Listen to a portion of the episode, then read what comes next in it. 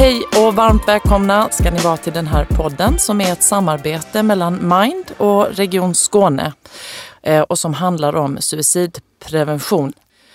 Och det är ju så att eh, varje år så tar cirka 200 personer i Skåne sitt liv. Och under 2016 så kunde man se att suicid ökade bland unga, vilket ju naturligtvis är oroväckande. Och nu är jag väldigt glad att ha Ulla-Karin Nyberg med mig här. Psykiatriker och suicidforskare. Kan mycket om det här och ska hjälpa oss och lotsa oss kanske främst kring vad vi medmänniskor kan göra, hur vi kan bidra utanför då psykiatrin och, och socialtjänsten och så vidare. Välkommen! Tack så mycket!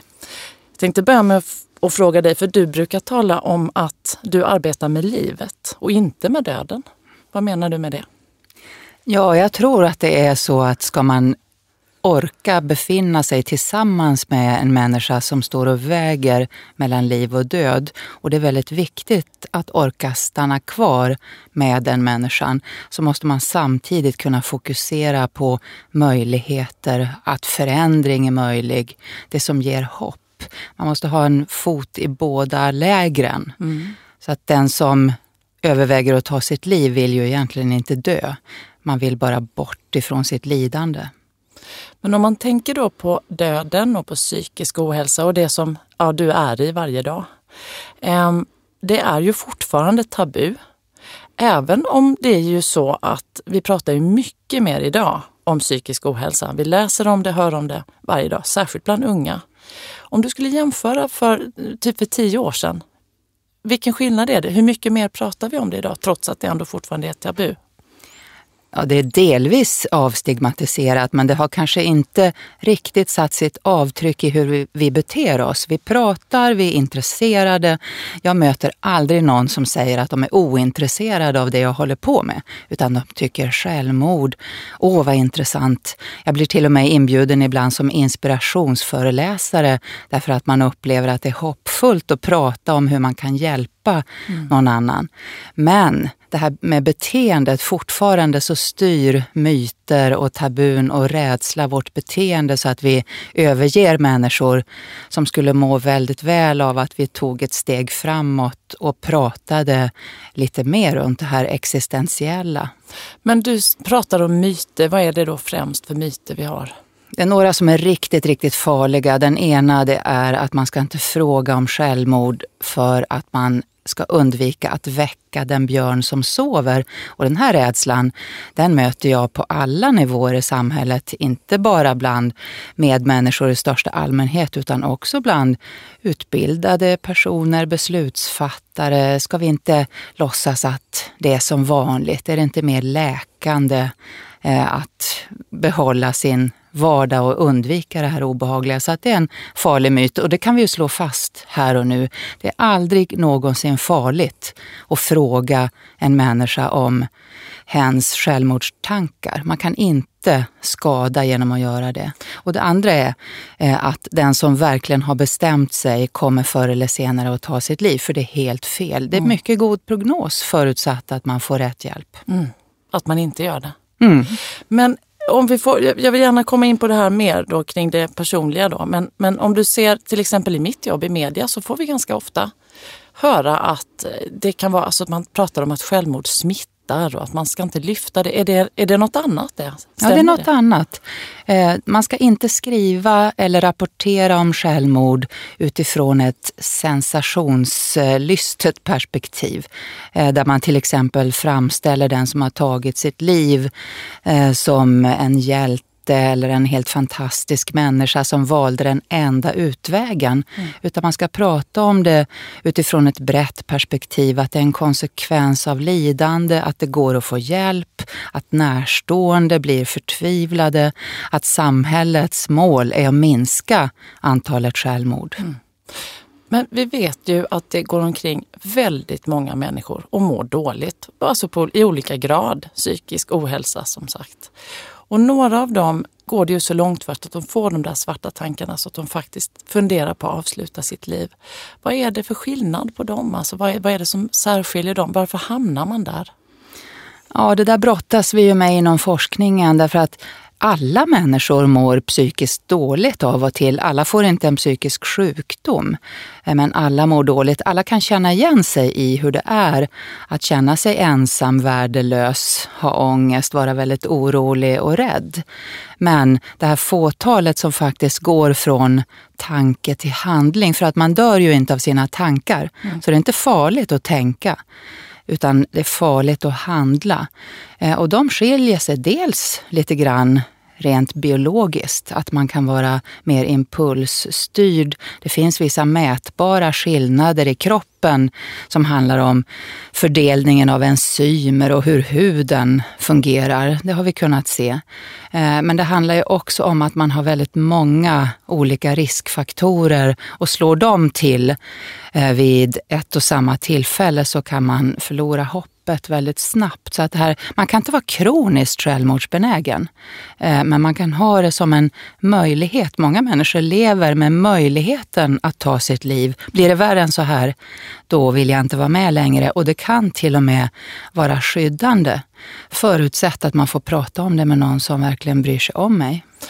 För, jag, men, men då, för det finns ju, man hör ju ibland människor som säger just det här och så undrar man sig, är det, är det på riktigt, är det på allvar eller bara någonting lite kanske slarvigt man säger?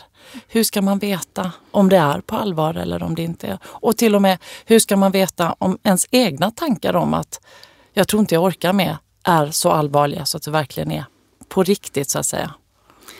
Ja, det där, man kan få reda på det över tid. Därför att det har kommit som en del i det allmänna språkbruket att man kan slänga ur sig, jag vill ta livet av mig. Om du lämnar mig, då tar jag livet av mig. Mm. Jag får till och med frågor från barn och det tror jag säkert du också har fått från barn och föräldrar.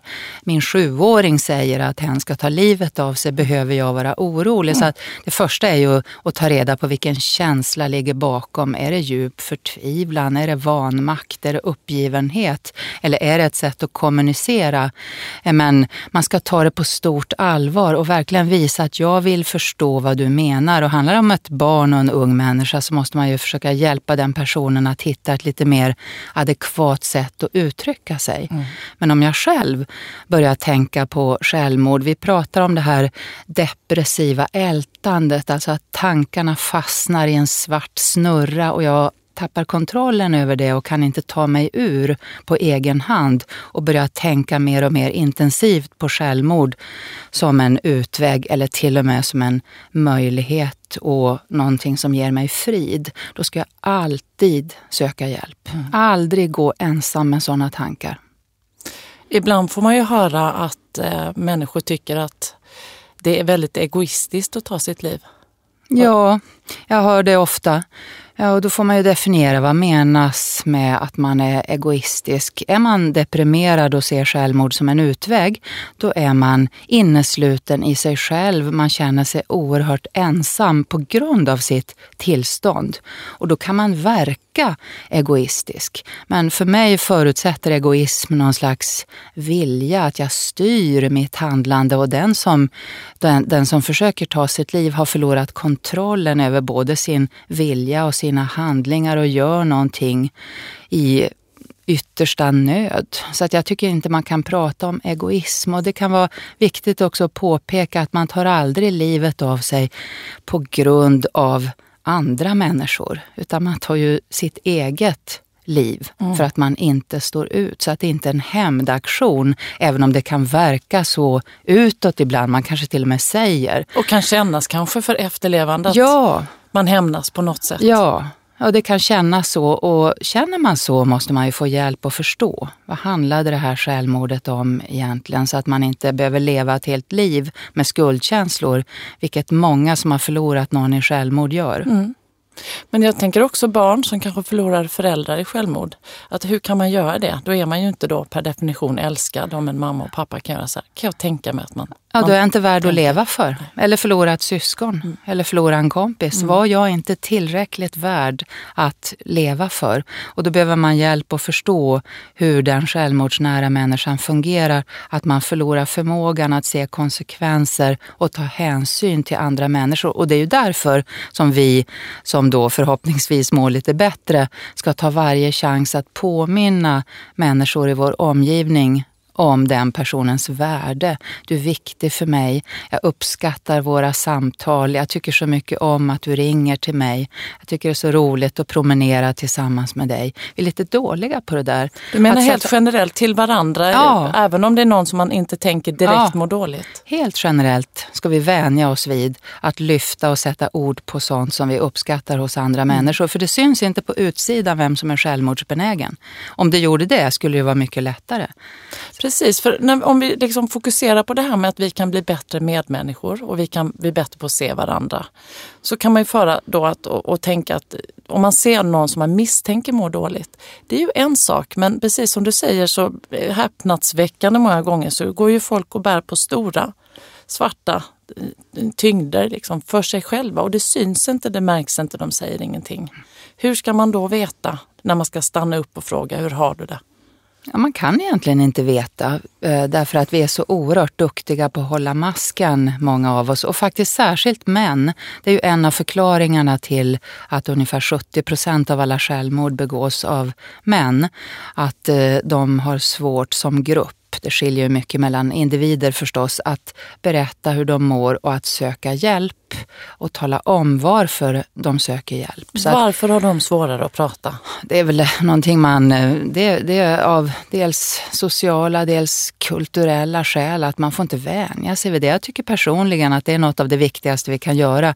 Att lära barn och unga att sätta ord på hur man känner sig och att det är modigt att be om hjälp och att det är fint att hjälpa någon annan. Och att man får öva sig på det helt enkelt? Man måste öva sig på det. Men har du något exempel på när du har sett att det har fungerat? Alltså i något sammanhang? Eller där man, för jag tänker mig att man måste nästan sätta det i system. Ja, jag har ett väldigt fint exempel från eh, en mindre ort där en manlig kurator jobbade. De hade haft många självmord bland unga och han var verkligen förkrossad över detta och de jobbade förebyggande. Han tyckte inte att det fungerade. Och så sa han, det viktigaste jag någonsin har gjort, det är när jag eh, tog sådana här beundrade män, hockeykillar och andra, till skolan och så lät jag dem berätta om hur modigt det är att tala om hur man mår och att samarbeta och att hjälpa varann. Han sa att det blev en vändning, för då har jag någon att identifiera mig med. Så vi vuxna måste vara förebilder och vi måste vara förebilder mot, gentemot varann? Ja, vi måste vara förebilder och sen orkar man ju inte alltid. Det, det vore ju orimligt. Du frågade när ska man veta när man ska fråga. Det är klart, ingen av oss kan fråga jämt och vi kanske skulle bli ganska jobbiga om vi gick runt och frågade våra medmänniskor, hur mår du egentligen? Mm, mm. Men att vi gör det ibland. Och ser man någon som är lite förändrad, som ser ledsen ut, som kanske gråter utan att jag förstår varför, att jag sätter mig hos den personen personen och säger just det, du ser ledsen ut. Mm. Du vet väl att du kan prata med mig? Eller ska vi höras eh, nästa vecka? Då har jag lite tid. Lite så, sträck hur, ut en hand. Men hur kan du förklara det här djupt mänskliga att livet går upp och ner? Och att det är, vi har det alla svårt ibland, vi kämpar på liksom. Och ändå har vi många svårt att prata om känslor eller våga ställa frågor eller våga sitta bredvid och bara lyssna eller vad det kan handla om. Det är svårt att förstå varför ja, ja. vi inte är bättre på det. Ja, jag håller helt med. Det där är ju gåtfullt. Det är paradoxalt. Vi har här ett område som vi alla delar. Det är en gemensam erfarenhet. Livet går upp och ner. Ibland är det sol och ibland är det regn. Eh, vi borde ju egentligen kunna prata om det här med vem som helst. Mm. Och egentligen så kan vi ju det. Det är väldigt sällan om jag berättar för någon att jag känner mig ledsen och mår dåligt som den personen säger att det där vill jag inte höra om. Utan det vanliga är ju, så har jag också mått. Mm. Så att det är ju någonting med kanske vår prestationsinriktade kultur. Man är det man presterar. Där man ska vara lycklig och lyckad. Man ska presentera en yta som man är stolt över. Men, men det här att må psykiskt dåligt är ju en tillgång och en kompetens som man har otroligt stor glädje av genom livet. Men eh, eh, det låter nästan som att vi både pratar mer om det, läser om det, hör om det. Psykisk ohälsa, vanligt ord, pratar vi inte alls om för 15 år på samma sätt. 10-15 år sedan. Men samtidigt som du säger, prestation, Instagram, alla liksom kanaler där man visar upp perfektion. Att det har liksom galopperat iväg åt andra hållet på något sätt. Ja, det har galopperat iväg åt andra hållet och jämför man sig med andra så kommer man ju nästan alltid till korta och det kan vi också känna igen oss i. Eh, där är ju kvinnor och flickor eh, mer drabbade. Vi jämför oss mer med varann än vad killar och män gör. Mm. Men det finns ju en annan sida, det är många. Jag var i Norrtälje och pratade och där sa ungdomarna, här i Norrtälje skriver alla om hur man mår. Mm. Och man skriver inte om vad man gör och vem man är. Mm. Och det hade varit ett jättefint tillfälle att hjälpa varandra. Smart, såna små grejer som kan ändra på saker? Ja, jag tror att man måste öva sig. Eh, vi vet att vi ska göra saker, men vi vet inte hur. Eh, jag har ju skrivit i mina böcker om just det. Hur gör man? Vad säger man? Och jag träffar nästan varje dag människor som säger att ja, men du gav mig den här formuleringen och jag har använt mig av den mm. och det har hjälpt mig jättemycket. Man kan till exempel säga eh, jag ser att du mår dåligt eller jag vet att du mår dåligt och jag är orolig för dig. Och jag vet att man kan tänka på självmord när man har det jobbigt. Är det så för dig? Mm. Eller när man mår så här dåligt så kan man tänka på döden som en utväg. Berätta, jag tål att höra det. Mm lite så öppna upp och visa att det här är inte så konstigt. Det går att prata om självmord vid middagsbordet. Fråga min familj, vi mm. pratar alltid om självmord. det behöver inte bli så stort och svårt och det behöver inte leda till att nu är jag ansvarig för ditt liv mm. och nu ska jag lösa dina problem. Utan en första viktig del i problemlösningen det är att sätta ord på det man går igenom tillsammans med någon som lyssnar. Och då uppenbarar sig ofta lösningar som man kanske inte har tänkt på. Hur mycket handlar det, tror du, om att det liksom växer en egen ångest i en? I synnerhet om det, alltså om man mår dåligt är en sak, men om man verkligen möter någon som man då förstår inte vill leva mer. Det väcker ju ändå någon form av ångest. Ja, det är ju, den rädslan ska man ju inte moralisera över. Den kan vi ju alla känna och den är ju fullständigt naturlig. För det är väldigt otäckt när man väl förstår att en människa på allvar överväger att avsluta sitt liv. Det är väldigt skrämmande. Så vi ska bli rädda, men vi ska inte tillåta att rädslan leder till tystnad, utan det gäller att kunna prata fast man är rädd. Och man kan också bekräfta sig själv. Man kan säga det, nu blir jag rädd. Jag blir riktigt, riktigt orolig. Eller jag vet inte riktigt vad jag ska säga nu. Mm. Men jag stannar här eh, hos dig och så kan vi väl se vad som händer. Alltså att man bara visar, jag är kvar. Jag lyssnar. Men nu kommer ju ytterligare en parameter som vi lever i, den här tidspressen som alla pratar om. Man har knappt tid för sig själv. Och då ska man då sätta sig bredvid någon och ge någon tid och kanske dessutom få en historia över sig eller en, en situation som man känner att man behöver då handskas med eller ta hand om.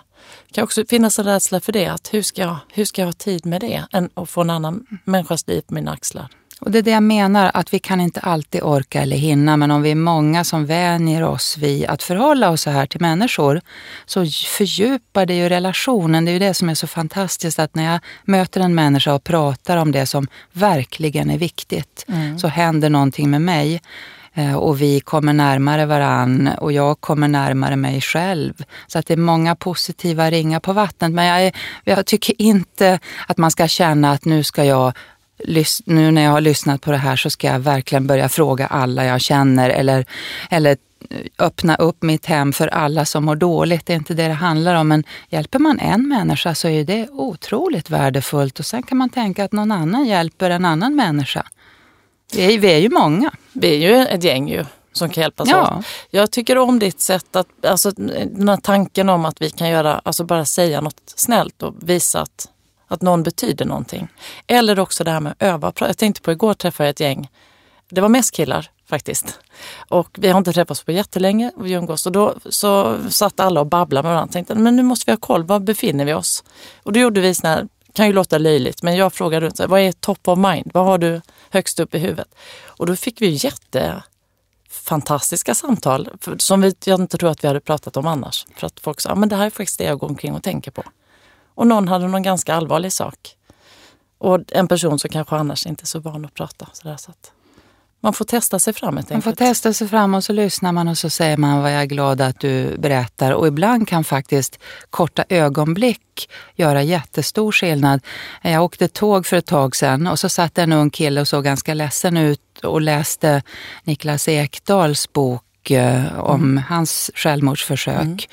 Mm. Eh, och jag sökte den där unge mannens blick och så tittade jag på honom och log och nickade sådär lite i samförstånd och han log tillbaka. Och det kändes som ett sådär jätteviktigt ögonblick för att det är klart att om en ung man sitter och läser den boken så kan man kanske förutsätta att det betyder att ja, han, har, han har skäl att göra det. Mm. Eh, så att man, bara att man öppnar upp och ser varandra i ögonen och ler mot varandra. Det kan låta lite flummigt, men jag gick själv igenom en cancerbehandling här i våras så jag har blivit, jag märker varenda ögonblick av vänlighet. Mm. Det är som att jag, jag suger i mig. Och det finns väldigt mycket vänlighet i världen och det kan man ju bidra till. Men, men vänlighet som du säger, att man eh, ger en blick, bara ett leende. Menar du att det kan faktiskt på riktigt fungera preventivt? kan fungera mycket preventivt. När en människa ler mot dig eller ser dig eller bekräftar dig på något litet sätt, då ökar ju kanske i bästa fall eh, din känsla av att du betyder något. Man ska komma ihåg att den som går och överväger självmord känner sig betydelselös, mm. har förlorat sitt människovärde. Och det är mycket lättare att utplåna sig själv om man upplever att man saknar värde och så fort någon bekräftar mig, då är jag ju dels inte ensam Åtminstone inte i den stunden. Eh, och dels betyder jag någonting eh, och då är det lättare att bestämma sig för att leva lite till. Så att det här är, det utförs otroligt många suicidpreventiva insatser som man inte pratar om och knappt märker. I det lilla liksom? I det lilla, ja. Det stora i det lilla? Ja.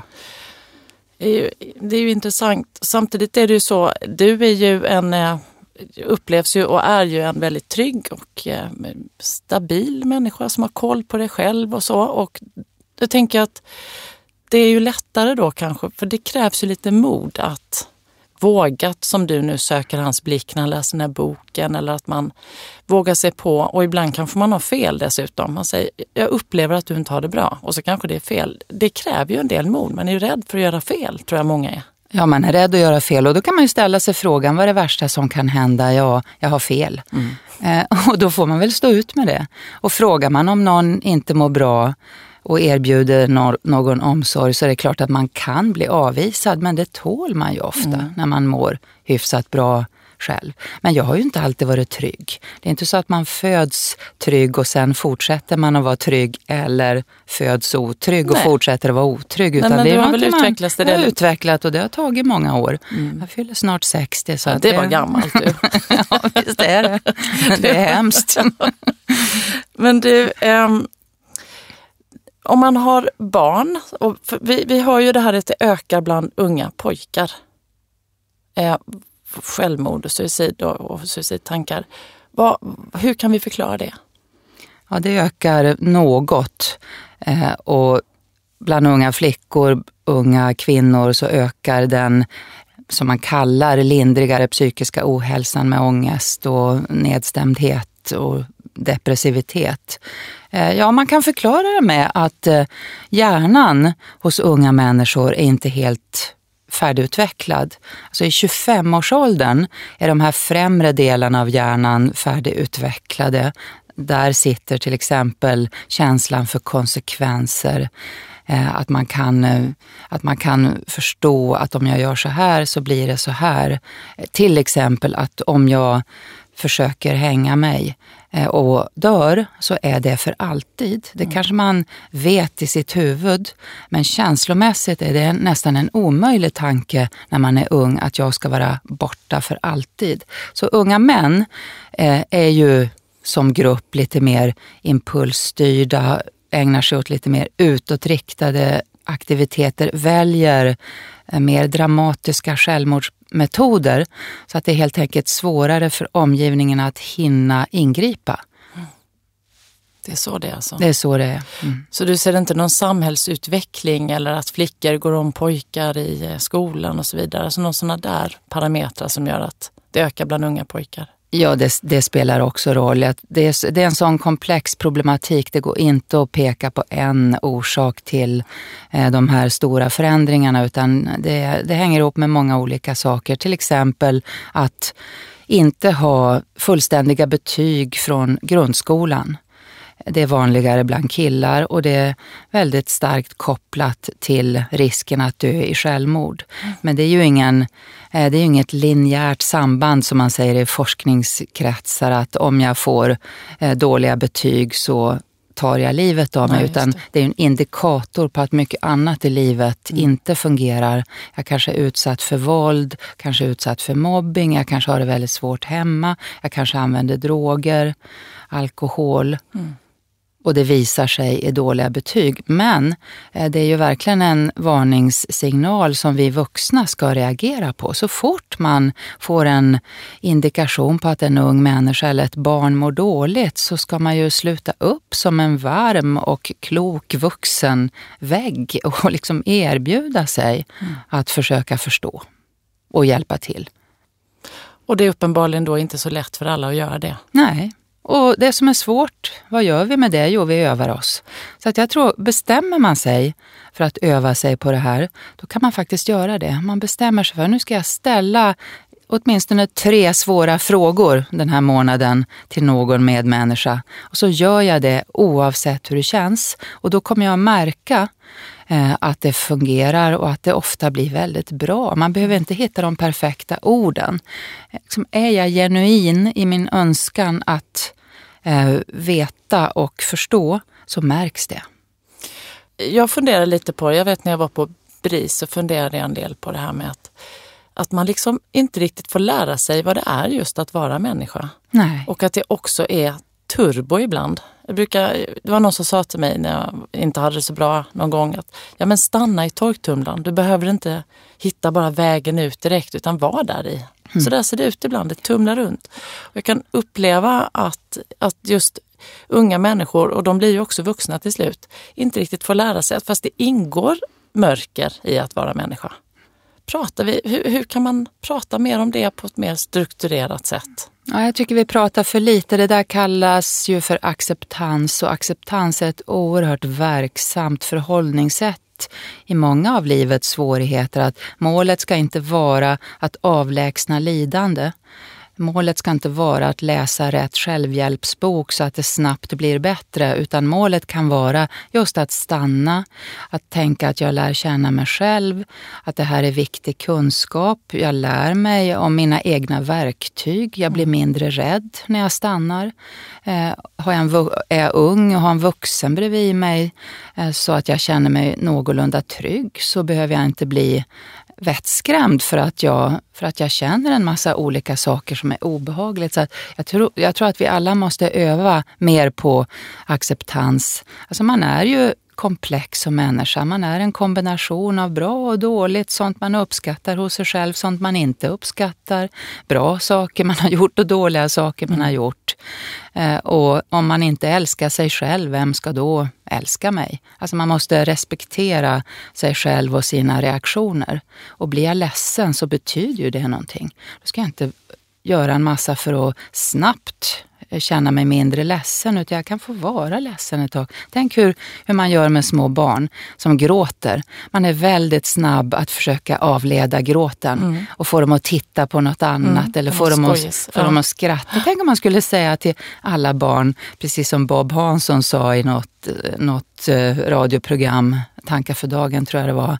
Vad bra att du är ledsen. Du ska vara ledsen så länge det behövs. Mm eller vad, han sa, var bra att du är blyg. Mm. Du ska vara blyg så länge det behövs. Mm. Man kan översätta det till, det är bra att du gråter. Kan du prata fast du gråter? Mm. Eller vad bra att du gråter, jag är också ledsen. Vi kan gråta tillsammans. Det finns många varianter på det här. Mm. Precis. Man är inte ett förbättringsprojekt. Fast det är många som tror det. Jag upplever att det, det är många som känner sig just väldigt ensamma i och det blir väldigt läskigt om man inte hör att andra människor kan känna att livet är svårt eller att för det kan ju kännas obehagligt också. Ja. Alltså saker och ting kan ju bara vältra sig över en. Tror man att man är ensam om det, då mår man ju så mycket sämre. Och jag undrar, tror du att man skulle kunna motverka psykisk ohälsa, om vi nu, det är ett sånt brett begrepp, men att många mår så dåligt. Tror du att man skulle kunna göra att människor mår lite mindre dåligt genom att de får lov att må dåligt. Förstår du vad jag menar nu? Just som vi pratar om nu, att lära sig, ja det här ingår, det är inte så farligt. Jag är helt övertygad om. Och det finns ju framgångsrika skolprogram, ett program som heter JAM till exempel, där unga människor får lära sig att känna igen psykisk ohälsa hos andra, hos sig själva och öva sig i rollspel. Hur kan man förhålla sig? Vad kan man säga? Vad kan man göra? Så att det är viktigt, som du är inne på, att skilja mellan psykisk ohälsa eller lidande som hör livet till, till exempel sorg eller stress, mm. och psykisk sjukdom som, är, som behöver professionell behandling mm. för att det ska bli bättre. Sen är det en flytande gräns mellan de här tillstånden men genom acceptans så är jag övertygad om att den psykiska ohälsan skulle minska. Mm. Om vi håller oss kvar lite kring de här pojkarna då, där det ändå ökar lite grann. Eh, så, så är det många som, eh, om man har en tonåring så kan det är svårt i sig att ha tonåringar. Mm. Eh, och man, är så här, det, man wobblar, det är så här, hur mycket integritet ska man och hur mycket ska, de, ska man lägga sig i och sådär. Och många pojkar eh, har man ju en känsla av, möjligen är lite mer, inte så pratsamma och, och, och de är ju som du sa också inte vana kanske att prata om sina känslor och så. Och då kanske man har ett barn som dessutom mår riktigt dåligt, man märker att det mår dåligt. Hur ska man tänka då med den här alltså någon slags privatliv som de ändå behöver och hur mycket ska man lägga sig i och, så att de inte ska känna sig övervakade. Jag tror grundförutsättningen som förälder är ju att man vill ge sitt barn allt. Man vill göra allt som går. Man vill verkligen lyfta lidandet från deras axlar. Eh, men dels kan man som förälder eller person i omgivningen till en ung människa som mår dåligt behöva lite stöd för egen del. Och dels är det så viktigt att se eh, vad är min roll? Eh, vad, vad är viktigt att jag fortsätter att bidra med? Och vad är vårdens roll? Man ska inte gå in och bli vårdgivare till sin egen anhöriga eller närstående. Och det där är svårt att reda ut. Man kan till exempel inte vakta någon dygnet runt hur orolig man än är, utan då behöver man professionell hjälp. Så att, och jag tycker man ska fråga varje individ, vare sig man är barn eller ungdom eller vuxen, är ju expert på sig och sitt och sina egna behov och behöver bli tillfrågad. Mm. Bara att ställa den frågan. Jag vet inte riktigt hur vi ska bete oss eh, nu när du mår dåligt. Har du något råd till oss? Vad tycker du? Vad behöver du? Vad känns bra? Vad känns dåligt? Alltså det här ska ske i dialog. Och, och din erfarenhet är att människor som mår sådär dåligt har möjlighet att uttrycka det? Ja, väldigt ofta. Jag jobbar ju med de svårast sjuka inom psykiatrin och jag ställer alltid den frågan. Har du något råd till mig? Vad mm. tycker du? Hur ska vi gå vidare nu? Jag får alltid ett klokt svar.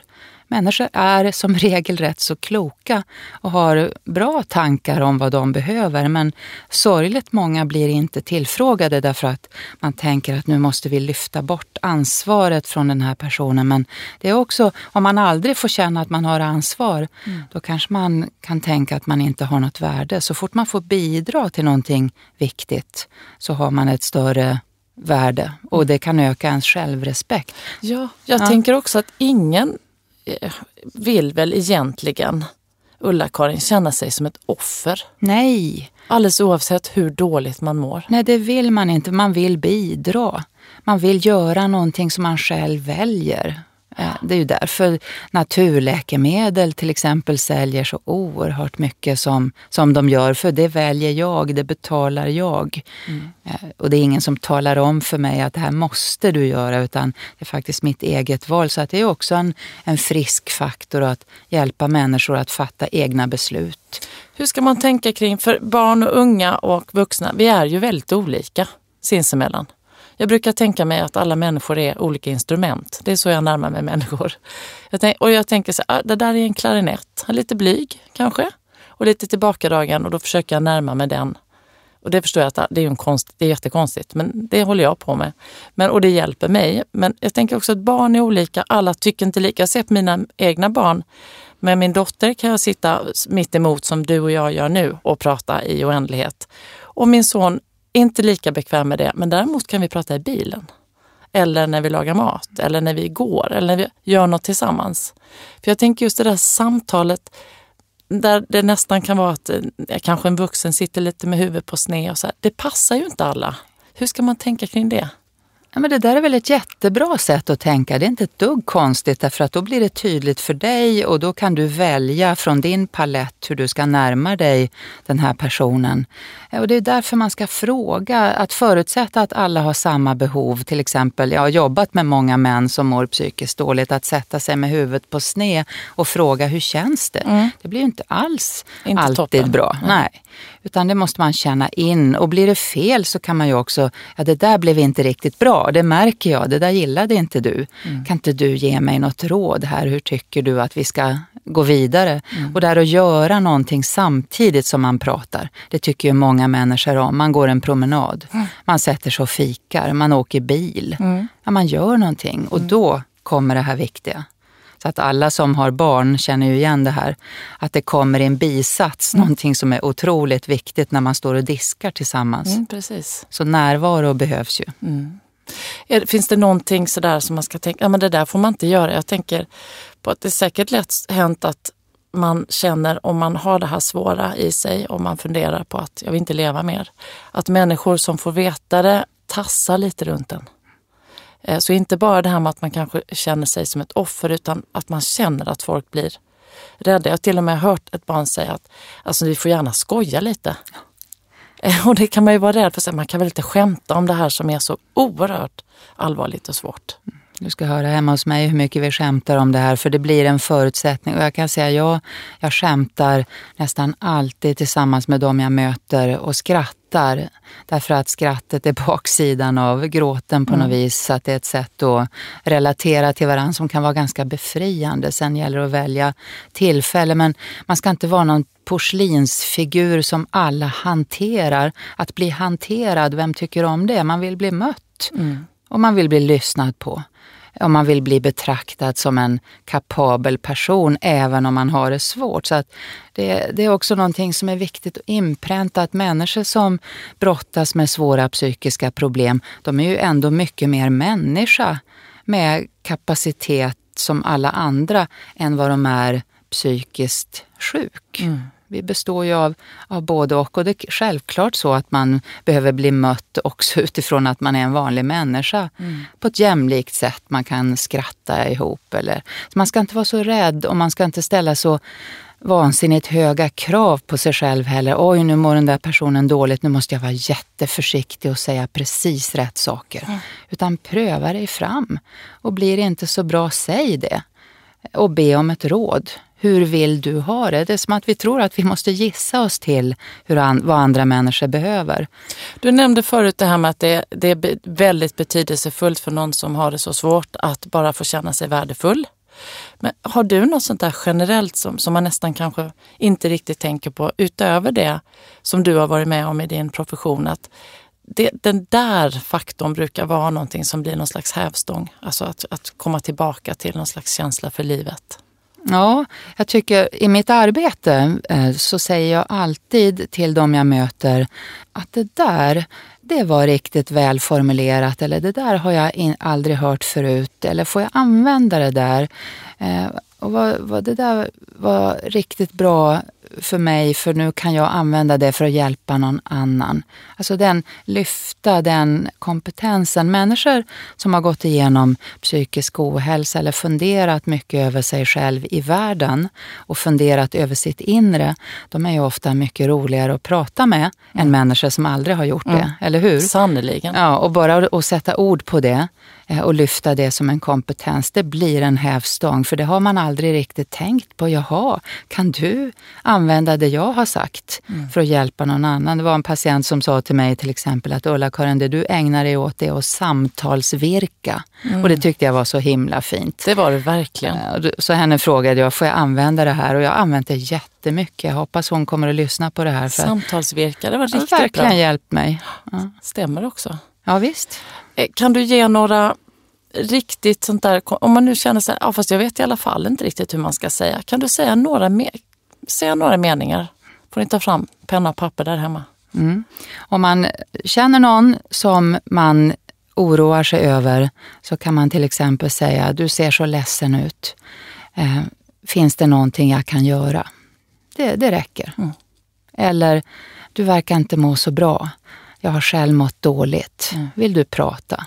Eller, eh, ska vi ta en promenad? Vill du komma hem till mig och dricka en kopp kaffe? Eller om det handlar om en oro för självmord, att man, man kan säga just det, jag blir så orolig, du pratar mycket om döden, tänker du på att ta ditt liv? Mm. Alltså, man, hitt, man ska hitta sitt eget sätt att formulera sig så att det känns naturligt. Och om vi har några människor som arbetar runt barn nu som lyssnar, vilket vi ju tror och hoppas, eh, som lärare till exempel eller idrottsledare.